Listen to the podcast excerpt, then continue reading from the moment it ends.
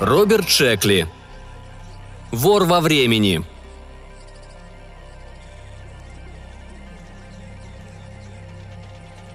Томас Элдридж сидел один в своем кабинете в Батлер-Холл, когда ему послышался какой-то шорох за спиной. Даже не послышался, отметился в сознании. Элдридж в это время занимался уравнениями Гольдштеда, которые наделали столько шуму несколько лет назад.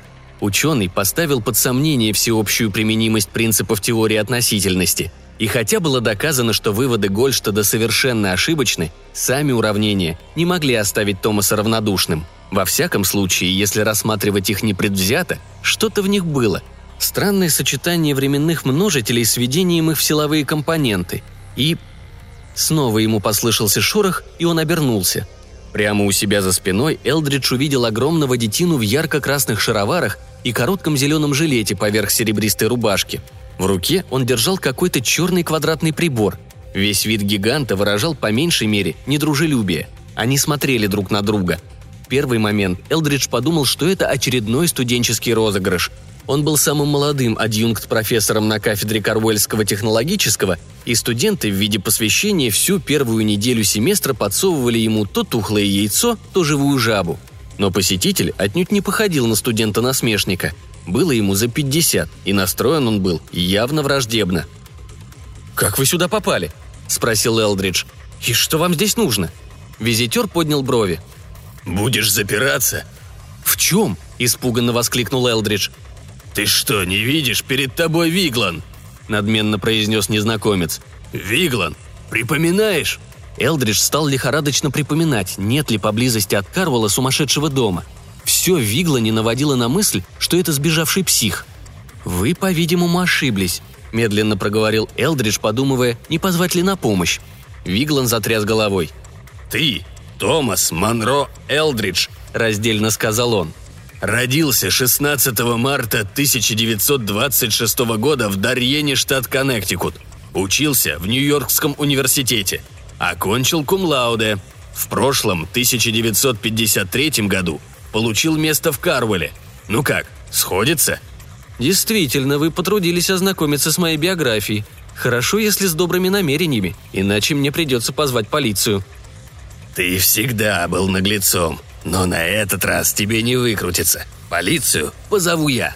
Он нажал на своем приборе одну из кнопок, и в комнате тут же появились двое. На них была легкая оранжево-зеленая форма. Металлические бляхи на рукаве свидетельствовали о принадлежности их владельцев к рядам блюстителей порядка. Каждый держал по такому же, как у Вигла на прибору, с той лишь разницей, что на их крышках белела какая-то надпись. «Это преступник!» – провозгласил Виглан. Арестуйте вора!» У Элдриджа все поплыло перед глазами. Кабинет, репродукции с картин Гогена на стенах, беспорядочно разбросанные книги, любимый старый коврик на полу. Элдридж моргнул несколько раз, в надежде, что это от усталости, от напряжения, а лучше того, во сне. Но Виглан, ужасающий реальный Виглан, никуда не сгинул. Полисмены тем временем вытащили наручники.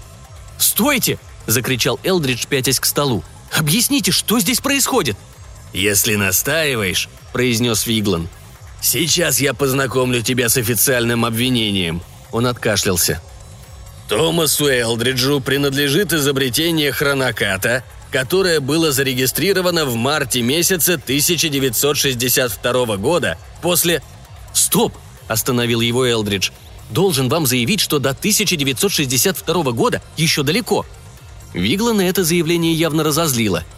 «Не пыли», Хорошо, если тебе так больше нравится, ты изобретешь КАТ в 1962 году. Это ведь как смотреть, с какой временной точки. Подумав минуту-другую, Элдридж пробормотал. «Так что же выходит? Выходит, вы из будущего?» Один из полицейских ткнул товарища в плечо. «Ну дает, а!» – восторженно воскликнул он. «Ничего, спектакль, будет что порассказать», – согласился второй – «Конечно, мы из будущего», — сказал Виглан. «А то откуда же? В 1962-м ты изобрел или изобретешь хронокат Элдриджа, тем самым сделав возможными путешествия во времени. На нем ты отправился в первый сектор будущего, где тебя встретили с подобающими почестями. Затем ты разъезжал по всем трем секторам цивилизованного времени с лекциями. Ты был героем, Элдридж. Детишки мечтали вырасти такими, как ты. И всех нас ты обманул», — осипшим вдруг голосом продолжал Виглан. «Ты оказался вором, украл целую кучу ценных товаров. Этого от тебя никто не ожидал.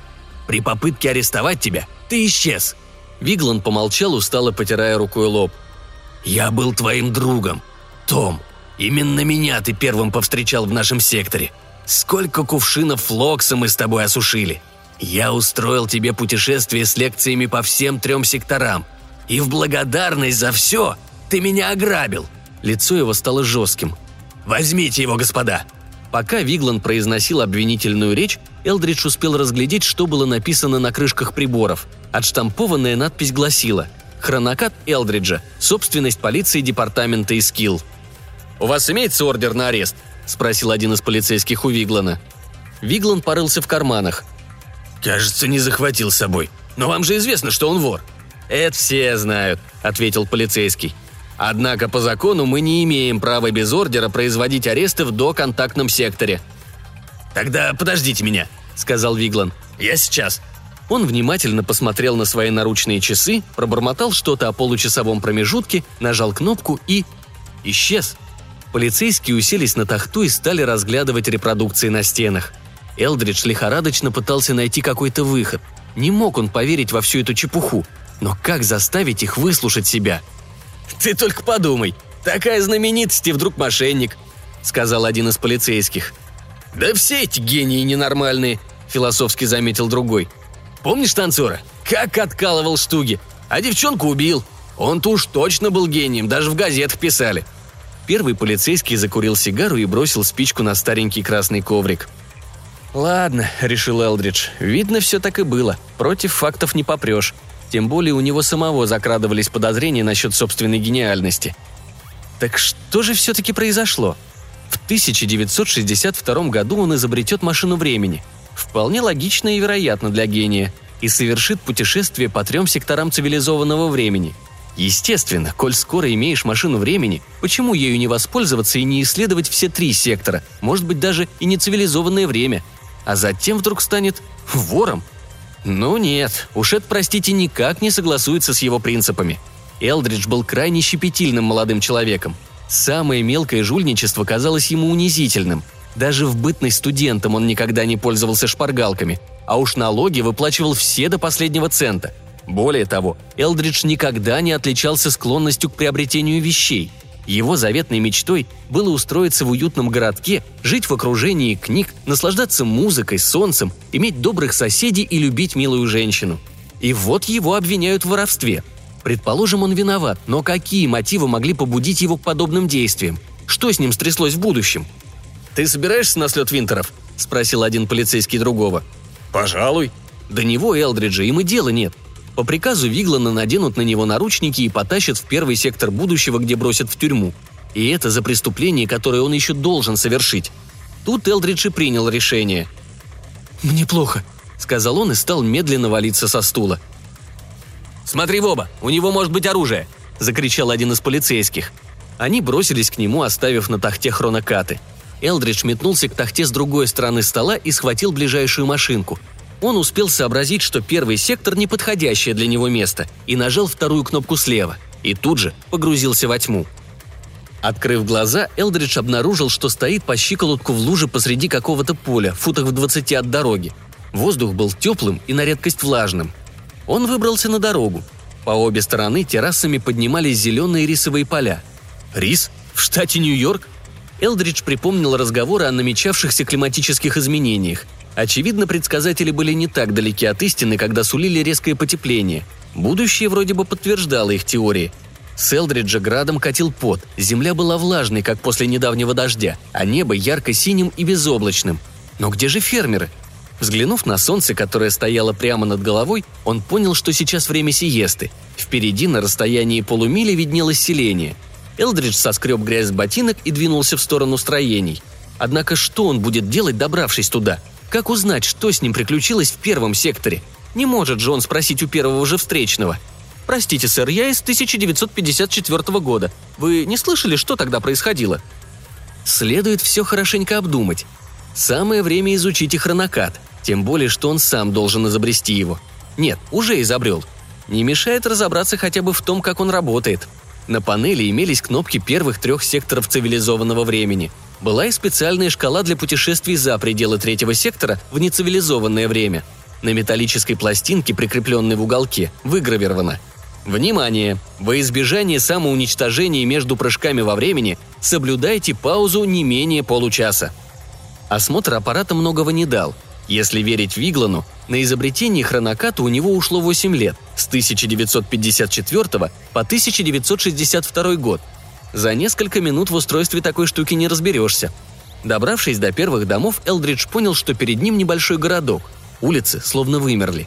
Лишь изредка встречались одинокие фигуры в белом, не спеша двигавшиеся под палящими лучами. Элдриджа порадовал консерватизм в их одежде. В своем костюме он вполне мог сойти за сельского жителя. Внимание Элдриджа привлекла вывеска «Городская читальня». Библиотека. Вот где он может познакомиться с историей последних столетий. А может обнаружиться и какие-то материалы о его преступлении? Но не поступило ли сюда предписание о его аресте? Нет ли между первым и вторым секторами соглашения о выдаче преступников – Придется рискнуть. Элдридж постарался поскорее прошмыгнуть мимо тощенькой серолицы библиотекарши прямо к стеллажам. Вскоре он нашел обширный раздел, посвященный проблемам времени, и очень обрадовался, обнаружив книгу Рикарда Альфредекса «С чего начинались путешествия во времени». На первых же страницах говорилось о том, как в один из дней 1954 года в голове молодого гения Томаса Элдриджа из противоречивых уравнений Гольштада родилась идея. Формула была до смешного проста – Альфредекс приводил несколько основных уравнений. До Элдриджа никто до этого не додумался. Таким образом, Элдридж по существу открыл очевидное. Элдридж нахмурился. Недооценили. Хм, очевидное. Но так ли уж это очевидно, если даже он, автор, все еще не может понять существо открытия? К 1962 году хронокат был изобретен. Первое же испытание прошло успешно – Молодого изобретателя забросило в то время, которое впоследствии стало известно как первый сектор. Элдридж поднял голову, почувствовав устремленный на него взгляд. Возле стеллажа стояла девочка лет девяти в очочках и не спускала с него глаз. Он продолжал чтение. Следующая глава называлась «Никакого парадокса». Элдридж наскоро пролистал ее.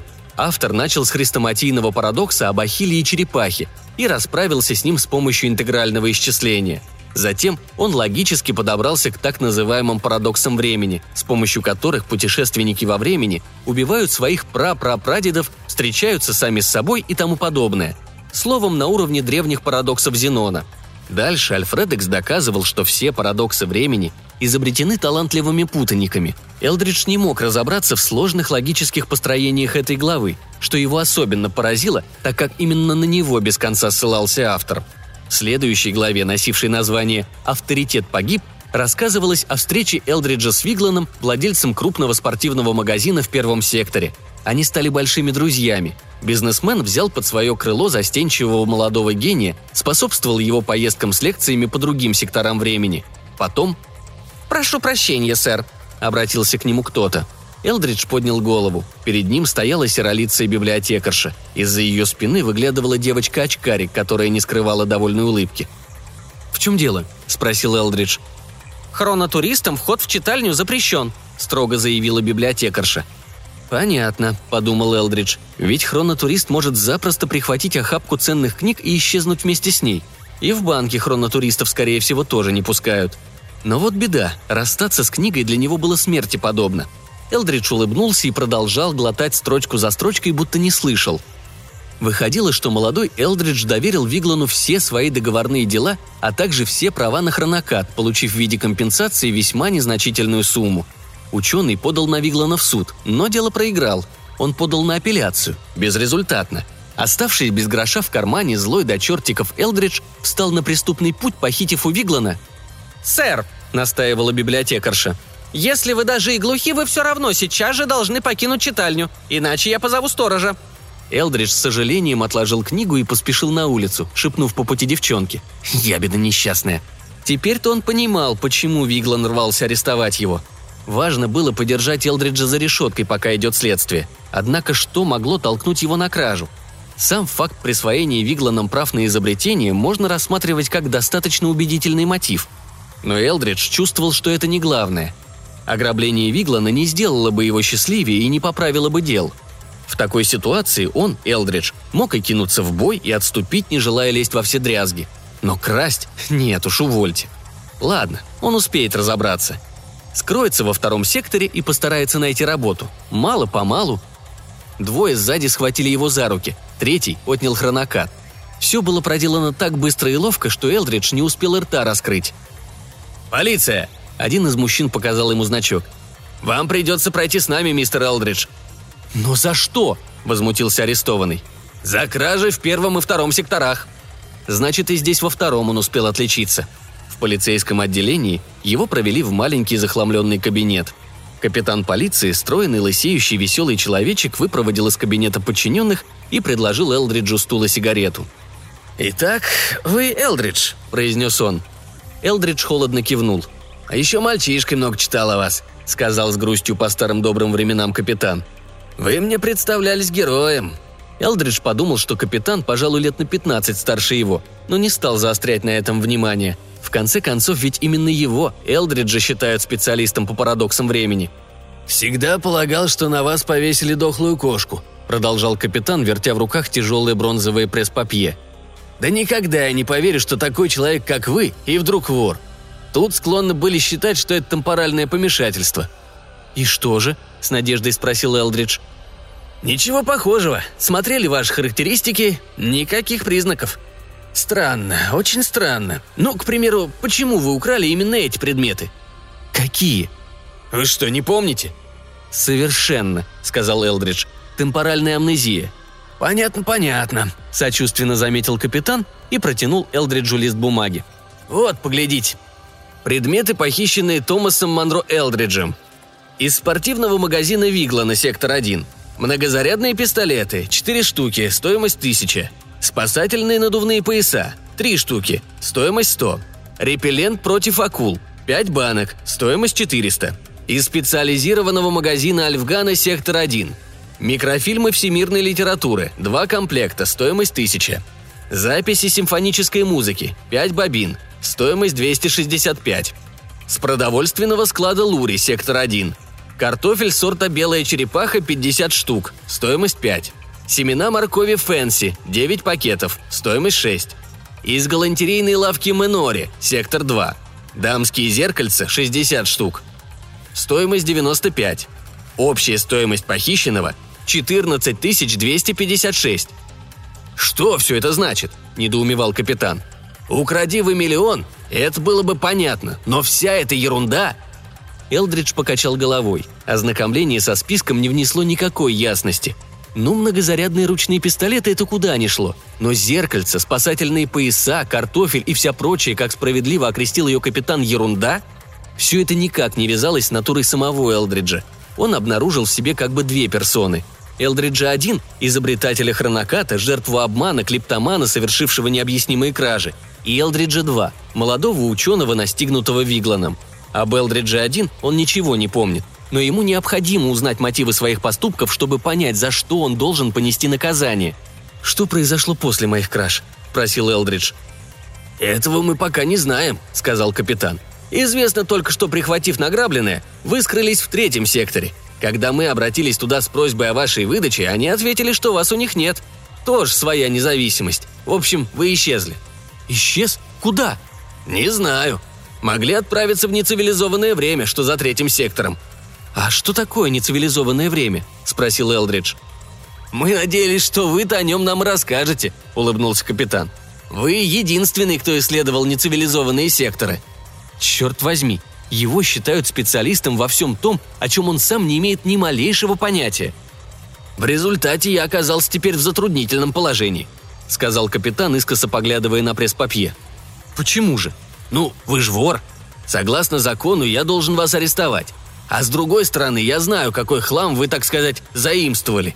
И еще мне известно, что краль-то вы у Виглана его дружков. И, наверное, это справедливо. Но, увы, закон с этим не считается». Элдридж с грустью кивнул. «Мой долг арестовать вас», — с глубоким вздохом сказал капитан. Тут уж ничего не поделаешь. Как бы мне не хотелось этого избежать, вы должны предстать перед судом и отбыть положенный тюремный срок. Лет 20, думаю. Что? За кражу репеллента и морковных семян? Увы, по отношению к хронотуристам закон очень строг. Понятно, выдавил Элдридж. Но, конечно, если... В задумчивости произнес капитан.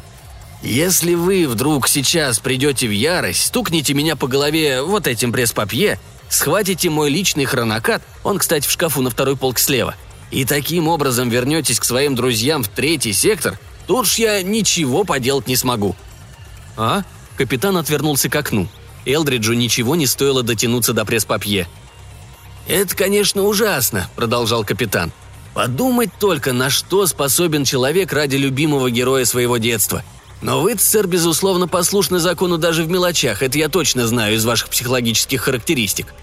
«Спасибо», — сказал Элдридж. Он взял пресс-папье и легонько стукнул им капитана по голове. Блаженно улыбаясь, капитан рухнул под стол. Элдридж нашел хронокат в указанном месте и настроил его на третий сектор.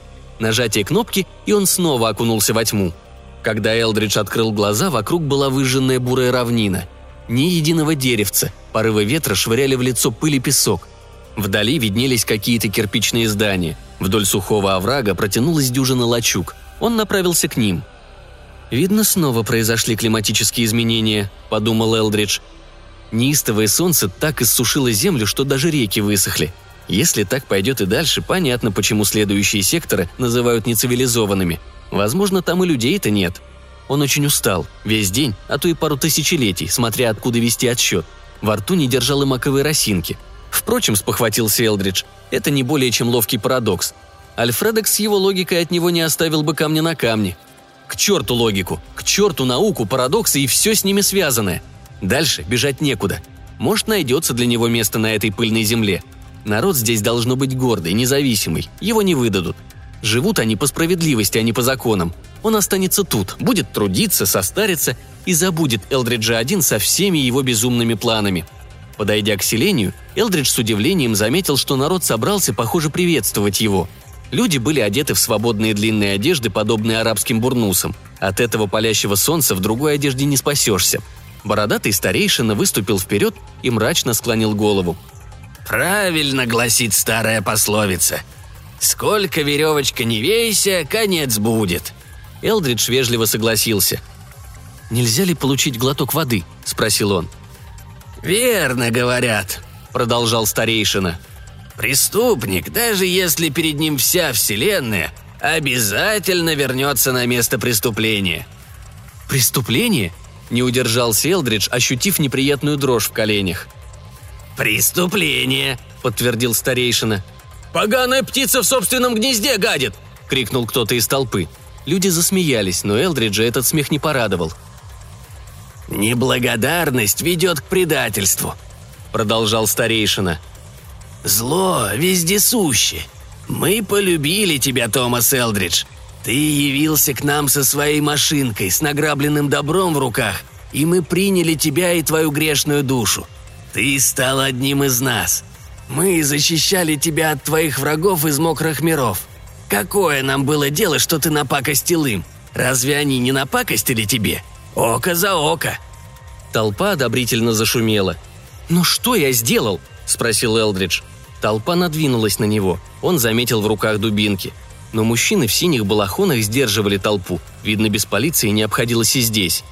«Скажите мне, что же все-таки я вам сделал?» – настаивал Элдридж, отдавая по требованию полицейских хронокат. «Ты обвиняешься в диверсии и убийстве», – ответил старейшина.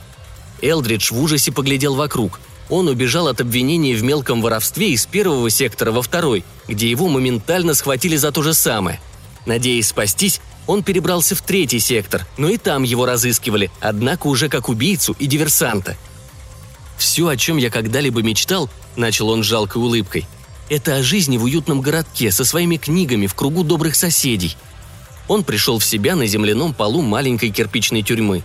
Сквозь крошечное оконце виднелась тонкая полоска заката – за дверью слышалось странное завывание, не иначе там пели песни. Возле себя Элдридж обнаружил миску с едой и жадно набросился на неизвестную пищу. Напившись воды, которая оказалась во второй посудине, Он, опершись спиной о стену, с тоской наблюдал, как угасает закат. Во дворе возводили виселицу. «Тюремщик!» – позвал Элдридж. Послышались шаги. «Мне нужен адвокат».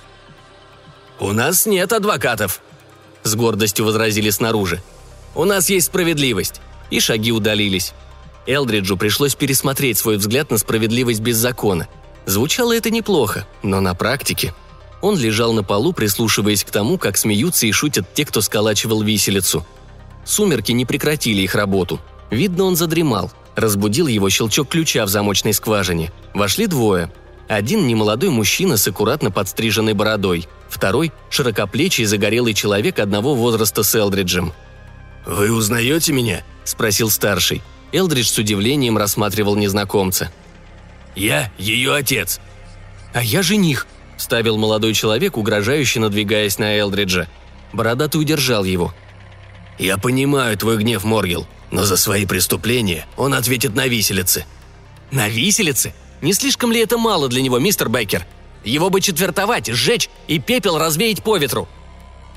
«Да, конечно, но мы люди справедливые и милосердные», – с достоинством ответил мистер Бейкер. «Да чей вы отец?» – не выдержал Элдридж. «Чей жених?» Мужчины переглянулись. «Что я такого сделал?» – не успокаивался Элдридж. И Беккер рассказал. Оказалось, Элдридж прибыл к ним из второго сектора со всем своим награбленным барахлом. Здесь его приняли как равного. Это были прямые и бесхитростные люди, унаследовавшие опустошенную и сушенную землю.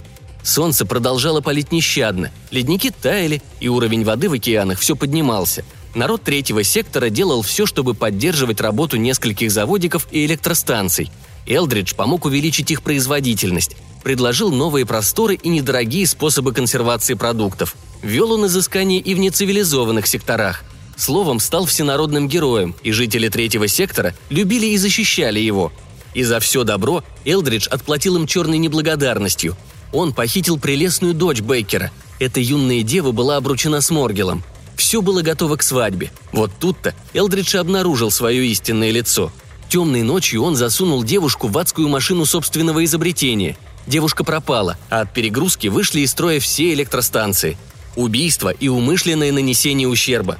Разгневанная толпа не успела схватить Элдриджа. Он сунул кое-что из своего барахла в мешок, схватил аппарат и исчез. «И все это сделал именно я?» – задохнулся Элдридж. «При свидетелях», – подтвердил Бейкер. «Что-то из твоих вещей еще осталось у нас в сарае». Элдридж опустил глаза. Теперь он знал о своих преступлениях и в третьем секторе. Однако обвинение в убийстве не соответствовало действительности. Очевидно, он создал настоящий хроноход-тяжеловес и куда-то отправил девушку без промежуточных остановок, как того требовало пользование портативным аппаратом. Но ведь здесь никто этому не поверит. Эти люди понятия не имеют о хабиас корпус. «Зачем ты это сделал?» – спросил Бейкер. Элдридж пожал плечами и безнадежно покачал головой – «Разве я не принял тебя как сына? Не спас тебя от полиции второго сектора? Не накормил? Не одел?» «Да ладно», — вздохнул Бейкер. «Свою тайну ты откроешь утром палачу». С этими словами он подтолкнул Моргела к двери, и они вышли. Имея Элдридж при себе оружие, он бы застрелился. Все говорило о том, что в нем гнездятся самые дурные наклонности, о которых он и не подозревал. Теперь его повесят. И все-таки это несправедливо. Он был лишь невинным свидетелем, всякий раз нарывающимся на последствия своих прошлых или будущих поступков. Но об истинных мотивах этих поступков знал только Элдридж один, и ответ держать мог только он. Будь он вором на самом деле, какой смысл красть картошку, спасательные пояса, зеркальца и что-то подобное? Что он сделал с девушкой? Какие цели преследовал? Элдридж устало прикрыл глаза, и его сморил тревожный сон – Проснулся он от ощущения, что кто-то находится рядом, и увидел перед собой Виглана с хронокатом в руках. У Элдриджа не было сил даже удивляться. С минуту он смотрел на своего врага, потом произнес. «Пришел поглазеть на мой конец?» «Я не думал, что так получится», — возразил Виглан, вытирая пот со лба. «Поверь мне, Томас, я не хотел никакой казни». Элдридж сел и в упор посмотрел на Виглана. «Ведь ты украл мое изобретение». «Да», – признался Виглан.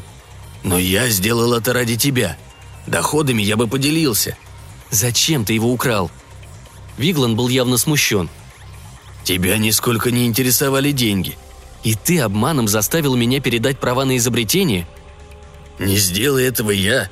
То же самое непременно сделал бы кто-то другой. Я только помог тебе, ведь ты же человек не от мира сего, клянусь. Я собирался сделать тебя своим компаньоном». Он снова вытер пот со лба. «Но я понятия не имел, что все может обернуться таким образом». «Ты ложно обвинил меня во всех этих кражах», — сказал Элдридж. «Что?» Казалось, Виглан искренне возмущен. «Нет, Том, ты в самом деле совершил эти кражи. И вплоть до сегодняшнего дня это было просто мне на руку». «Лжешь». «Не за этим я сюда пришел. Я же сознался, что украл твое изобретение». «Тогда почему я крал?» «Мне кажется, это связано с какими-то твоими дурацкими планами относительно нецивилизованных секторов. Однако дело не в этом. Слушай, не в моих силах избавить тебя от обвинений, но я могу забрать тебя отсюда». «Куда?» – безнадежно спросил Элдридж. «Меня ищут по всем секторам». «Я спрячу тебя, вот увидишь. Отсидишься у меня, пока за давностью дело не прекратится. Никому не придет в голову искать тебя в моем доме». «А права на изобретение?» «Я их оставлю при себе». Тон Виглана стал вкрадчиво доверительным. «Если я их верну, меня обвинят в темпоральном преступлении. Но я поделюсь с тобой. Тебе просто необходим компаньон». «Ладно, пойдем-ка отсюда», — предложил Элдридж. Виглан прихватил с собой набор отмычек, с которыми управлялся подозрительно ловко. Через несколько минут они вышли из тюрьмы и скрылись в темноте. «Этот хронокат слабоват для двоих», – прошептал Виглан. «Как бы прихватить твой?» «Он, наверное, в сарае», – отозвался Элдридж. Сарай не охранялся, и Виглан быстро справился с замком. Внутри они нашли хронокат Элдриджа-2 и странное нелепое имущество Элдриджа-1. «Ну, двинулись», — сказал Виглан. Элдридж покачал головой. «Что еще?» – с досадой спросил Виглан. «Слушай, Том, я понимаю, что не могу рассчитывать на твое доверие, но истинный крест я предоставлю тебе убежище. Я не вру». «Да я верю тебе, но все равно не хочу возвращаться». «Что же ты собираешься делать?» Элдридж и сам раздумывал над этим. Он мог либо вернуться с Вигланом, либо продолжать свое путешествие в одиночестве. Другого выбора не было. И все же, правильно это или нет, но он останется верен себе и узнает, что натворил там, в своем будущем. «Я отправлюсь в нецивилизованные секторы», — решил Элдридж. «Не делай этого!» — испугался Виглан. «Ты можешь кончить полным самоуничтожением!» Элдридж уложил картофель и пакетики с семенами. Потом сунул в рюкзак микрофильмы, банки с репеллентом и зеркальце, а сверху пристроил многозарядные пистолеты. «Ты хоть представляешь, на что тебе весь этот хлам?» «Ни в малейшей мере», — ответил Элдридж, застегивая карман рубашки, куда положил пленки с записями симфонической музыки. «Но ведь для чего-то все это было нужно». Виглан тяжело вздохнул. «Не забудь выдерживать 30-минутную паузу между хронатурами, иначе будешь уничтожен. У тебя есть часы?» «Нет, они остались в кабинете», «Возьми эти, противоударные, для спортсменов». Виглан надел Элдриджу часы. «Ну, желаю удачи, Том. От всего сердца». «Спасибо». Элдридж перевел рычажок на самый дальний из возможных хронатуров в будущее, усмехнулся и нажал кнопку. Как всегда, на какое-то мгновение наступила темнота, и тут же сковал испуг. Он ощутил, что находится в воде. Рюкзак мешал выплыть на поверхность, но вот голова оказалась над водой – он стал озираться в поисках земли. Земли не было, только волны, убегающие вдаль горизонту. Элдридж ухитрился достать из рюкзака спасательные пояса и надуть их. Теперь он мог подумать о том, что стряслось со штатом Нью-Йорк. Чем дальше в будущее забирался Элдридж, тем жарче становился климат. За неисчислимые тысячелетия льды, по-видимому, растаяли, и большая часть суши оказалась под водой. Значит, не зря он взял с собой спасательные пояса. Теперь он твердо верил в благополучный исход своего путешествия – надо только полчаса продержаться на плаву. Но тут он заметил, как в воде промелькнула длинная черная тень. За ней другая, третья. Акулы. Элдридж в панике стал рыться в рюкзаке. Наконец он открыл банку с репеллентом и бросил ее в воду. Оранжевое облако расплылось в темно-синей воде. Через пять минут он бросил вторую банку, потом третью. Через шесть минут после пятой банки Элдридж нажал нужную кнопку и тут же погрузился в ставшую уже знакомой тьму. На этот раз он оказался по колено в трясине – Стояла удушающая жара, и туча огромных комаров звенела над головой.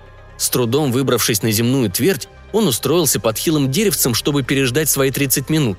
В этом будущем океан, как видно, отступил, и землю захватили первобытные джунгли. Есть ли тут люди? Но вдруг Элдридж похолодел. На него двигалось громадное чудовище, похожее на первобытного динозавра. «Не бойся», – старался успокоить себя Элдридж, ведь динозавры были травоядными. Однако чудище, обнажив два ряда превосходных зубов, приближалось к Элдриджу с довольно решительным видом. Тут мог спасти только многозарядный пистолет, и Элдридж выстрелил. Динозавр исчез в клубах дыма, лишь запах озона убеждал, что это не сон. Элдридж с почтением взглянул на оружие. Теперь он понял, почему у него такая цена – Через полчаса, истратив на собратьев динозавров все заряды во всех четырех пистолетах, Элдридж снова нажал на кнопку хроноката. Теперь он стоял на поросшем травой холме. Неподалеку шумел сосновый бор. При мысли, что, может быть, это и есть долгожданная цель его путешествия, у Элдриджа быстрее забилось сердце. Из леса показался приземистый мужчина в меховой юбке. В руках он угрожающе сжимал неоструганную палицу. Следом за ним вышло еще человек двадцать таких же низкорослых коренастых мужчин – они шли прямо на Элдриджа. «Привет, ребята!» – миролюбиво обратился он к ним. Вождь ответил что-то на своем гортанном наречии и жестом предложил приблизиться. «Я принес вам благословенные плоды», – поспешил сообщить Элдридж и вытащил из рюкзака пакетики с семенами моркови. Но семена не произвели никакого впечатления ни на вождя, ни на его людей. Им не нужен был ни рюкзак, ни разряженные пистолеты, не нужен им был и картофель. Они уже угрожающе почти сомкнули круг – а Элдридж все никак не мог сообразить, чего они хотят. Оставалось протянуть еще две минуты до очередного хронотура, и резко повернувшись, он кинулся бежать. Дикари тут же устремились за ним. Элдридж мчался, петляя среди деревьев, словно гончая. Несколько дубинок просвистели над его головой. Еще минута. Он споткнулся о корень, упал, пополз, снова вскочил на ноги. Дикари настигали. Десять секунд. Пять. Пора. Он коснулся кнопки, но пришедшийся по голове удар свалил его на земь. Когда он открыл глаза, то увидел, что чья-то дубинка оставила от хроноката кучу обломков. Проклинающего все на свете Элдриджа втащили в пещеру. Два дикаря остались охранять вход. Снаружи несколько мужчин собирали хворост. Взад-вперед носились женщины и дети. Судя по всеобщему оживлению, готовился праздник. Элдридж понял, что главным блюдом на этом празднестве будет он сам. Элдридж пополз вглубь пещеры, надеясь обнаружить другой выход – Однако пещера заканчивалась отвесной стеной. Ощупывая пол, он наткнулся на странный предмет – ботинок. Он приблизился с ботинком к свету. Коричневый кожаный полуботинок был в точь-в-точь точь таким же, как и на нем. Действительно, ботинок пришелся ему по ноге. Явно это был след его первого путешествия. Но почему он оставил здесь ботинок? Внутри что-то мешало. Элдридж снял ботинок и в носке обнаружил скомканную бумагу. Он расправил ее. Записка была написана его почерком – Довольно глупо, но как-то надо обратиться к самому себе. Дорогой Элдридж? Ладно, пусть будет так. Так вот, дорогой Элдридж, ты попал в дурацкую историю. Тем не менее, не тревожься. Ты выберешься из нее. Я оставляю хронокат, чтобы ты переправился туда, где тебе надлежит быть. Я же сам включу хронокат до того, как истечет получасовая пауза. Это первое уничтожение, которое мне предстоит испытать на себе. Полагаю, все обойдется, потому что парадоксов времени не существует. Я нажимаю кнопку. Значит, хронокат где-то здесь. Он еще раз обшарил всю пещеру, но ничего кроме чьих-то костей не обнаружил. Наступило утро. У пещеры собралась вся деревня. Глиняные сосуды переходили из рук в руки. Мужская часть населения явно повеселела. Элдриджа подвели к глубокой нише в скале. Внутри нее было что-то вроде жертвенного алтаря, украшенного цветами. Пол устилал собранный накануне хворост. Элдриджу жестами приказали войти в нишу. Начались ритуальные танцы. Они длились несколько часов – Наконец, последний танцор свалился в изнеможении. Тогда к нише приблизился старец с факелом в руке. Размахнувшись, он бросил пылающий факел внутрь. Элдриджу удалось его поймать. Но другие горящие головни посыпались следом. Вспыхнули крайние ветви, и Элдриджу пришлось отступить внутрь, к алтарю. Огонь загонял его все глубже. В конце концов, задыхаясь и исходя слезами, Элдридж рухнул на алтарь. И тут рука его нашарила какой-то предмет. Кнопки. Пламя позволило рассмотреть. Это был хронокат. Тот самый хронокат, который оставил Элдридж один. Не иначе ему здесь поклонялись. Мгновение Элдридж колебался. Что на этот раз уготовано ему в будущем? И все же он зашел достаточно далеко, чтобы не узнать конец. Элдридж нажал кнопку. И оказался на пляже. У ног плескалась вода, а вдаль уходил бесконечно голубой океан. Берег покрывала тропическая растительность. Услышав крики, Элдридж отчаянно заметался. К нему бежали несколько человек – «Приветствуем тебя! С возвращением!» Огромный загорелый человек заключил Элдриджа в свои объятия. «Наконец-то ты вернулся!» – проговорил он. «Да-да», – бормотал Элдридж. К берегу спешили все новые и новые люди. Мужчины были высокими, бронзовокожими, а женщины – на редкость стройными. «Ты принес? Ты принес?» Едва переводя дыхание, спрашивал худой старик. «Что именно?» «Семена и клубни. Ты обещал их принести». «Вот». Элдридж вытащил свои сокровища. «Спасибо тебе. Как ты думаешь?» «Ты же, наверное, устал», – пытался отгородить его от наседавших людей гигант. Элдридж мысленно пробежал последние день или два своей жизни, которые вместили тысячелетия. «Устал», — признался он. «Очень». «Тогда иди домой». «Домой?» «Ну да, в дом, который ты построил возле лагуны. Разве не помнишь?» Элдридж улыбнулся и покачал головой. «Он не помнит!» – закричал гигант. «А ты помнишь, как мы сражались в шахматы?» – спросил другой мужчина. «А наши рыбалки? А наши пикники и праздники? А танцы? А яхты? Элдридж продолжал отрицательно качать головой. «Это было, пока ты не отправился назад, в свое собственное время», — объяснил гигант. «Отправился назад?» – переспросил Элдридж. Тут было все, о чем он мечтал. Мир, согласие, мягкий климат, добрые соседи, а теперь и книги, и музыка. Так почему же он оставил этот мир? «А меня ты помнишь?» – выступила вперед тоненькая светловолосая девушка.